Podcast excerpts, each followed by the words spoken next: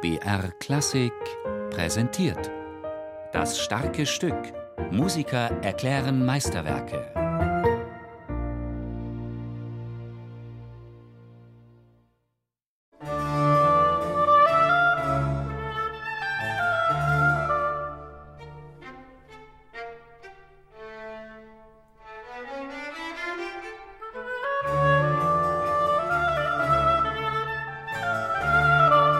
Das ganz Besondere ist eben, und das ist der Clou an dem Ganzen, dieses Konzert ist nicht nur der sogenannte Archetypus des Oboen-Konzerts, also das erste richtige, virtuose, solistische Oboen-Konzert der Geschichte, so wird es jetzt in der Musikwissenschaft angesehen, sondern es war so beliebt und auch so beeindruckend, dass Johann Sebastian Bach sich das hat kommen lassen und hat es bearbeitet für sein Instrument, für den Kielflügel, also das Cembalo.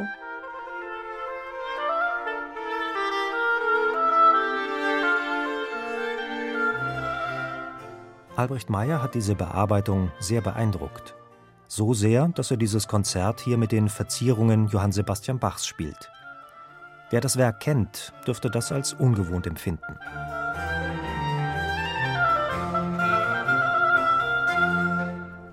Doch wer weiß, ob nicht auch Alessandro Marcello schon an ähnliche Umspielungen gedacht hat, als er das Konzert komponierte.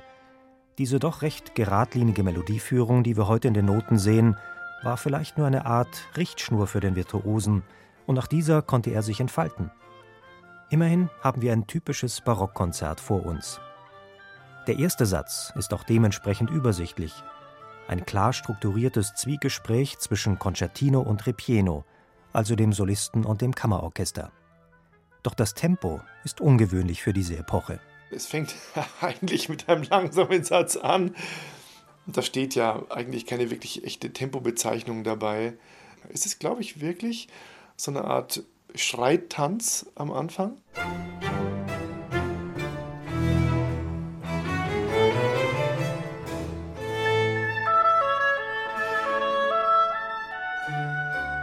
Das Oboenkonzert in D-Moll ist das bekannteste Werk von Alessandro Marcello. Er lebte zur gleichen Zeit wie Johann Sebastian Bach, doch begegnet ist er ihm nie. In Venedig kam er als Kind einer wohlhabenden Patrizierfamilie zur Welt. Ganz wie es in seiner Familie üblich war, studierten er und sein jüngerer Bruder Benedetto Jura. Beide bekleideten politische Ämter im Stadtstaat Venedig. Doch sie liebten auch die schönen Künste. Alessandro studierte in Padua Mathematik und Philosophie und er ließ sich nebenbei noch in Malerei, Dichtung und Komposition ausbilden, ein echter Universalgelehrter. Sein Oboenkonzert wirkt schlicht, eher abgeklärt als virtuos. Vielleicht ist es deswegen immer noch eines der Konzerte, die ein Oboist am Anfang seiner Ausbildung spielen muss.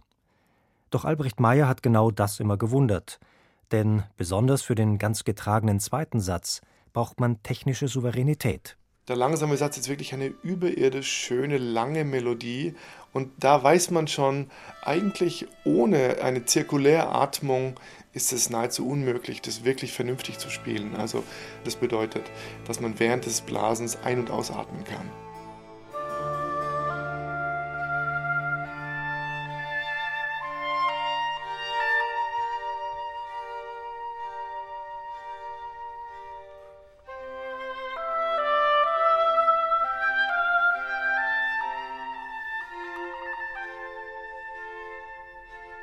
Und mit den Verzierungen von Johann Sebastian Bach ist es natürlich nochmal geadelter, ist nochmal ein Highlight mehr. Solche Musik schreibt kein Staatsmann, der nur nebenbei ein bisschen zum Zeitvertreib komponiert. Ein Dilettant war Marcello, aber ein sehr ernsthafter. Er kannte die deutsche und französische Musik seiner Zeit und sammelte Instrumente, die heute noch in Rom zu besichtigen sind. Viele seiner Werke wurden in Augsburg gedruckt, damals eine bedeutende Verlagsstadt. Marcello war Mitglied der literarischen Vereinigung Accademia dell'Arcadia und veröffentlichte seine Werke unter dem Pseudonym Eterius Falico. Sein Oboenkonzert verwandelte Johann Sebastian Bach jenseits der Alpen in ein Cembalo-Konzert. Bach war ja im Gegensatz zu vielen seiner Vorgänger, ich denke jetzt an Wagner, Mendelssohn oder Mozart, die ja ständig rumgereist sind und bis nach Venedig vorgereist sind und überall ihre Inspiration bekommen haben. Ich denke nur an Paris oder Rom oder London, wenn man äh, später an Haydn denkt. Die haben überall ihre Inspiration bekommen oder Händel, wenn man an Händel denkt. Aber Bach war ja immer in seinen 200 Quadratkilometern Heimat behaftet und hat sich eben die Partituren, die ihn wirklich interessiert haben, kommen lassen. Er hat die Inspiration von außen sich schicken lassen, finde ich auch irgendwie ganz interessant und war eben doch lieber zu Hause. Von Alessandro Marcellos Oboenkonzert entdeckte man zunächst nur die erste Fassung in C-Moll und die wurde lange seinem Bruder zugeschrieben. Denn auch Benedetto Marcello komponierte leidenschaftlich gern. Doch inzwischen weiß man, dass dieses Konzert, wie viele andere Werke, nur von dem 13 Jahre älteren Alessandro stammen kann. Dass hier ein versierter Oboist gefragt ist, daran lässt auch der Schlusssatz keinen Zweifel.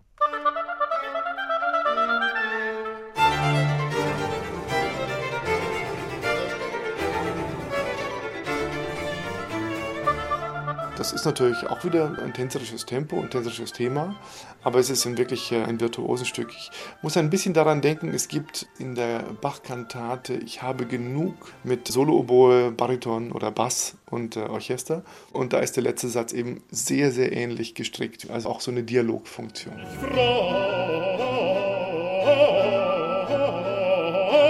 mich auf meinen Tod, ich freue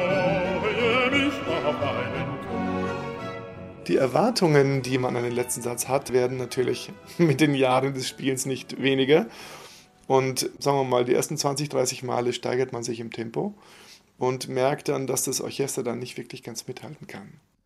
Statt möglichst schnell zu spielen, versucht Albrecht Meyer heute mehr der damaligen Musikpraxis nachzuspüren. Denn so kurz das Konzert ist, es ist für ihn doch etwas ganz Besonderes.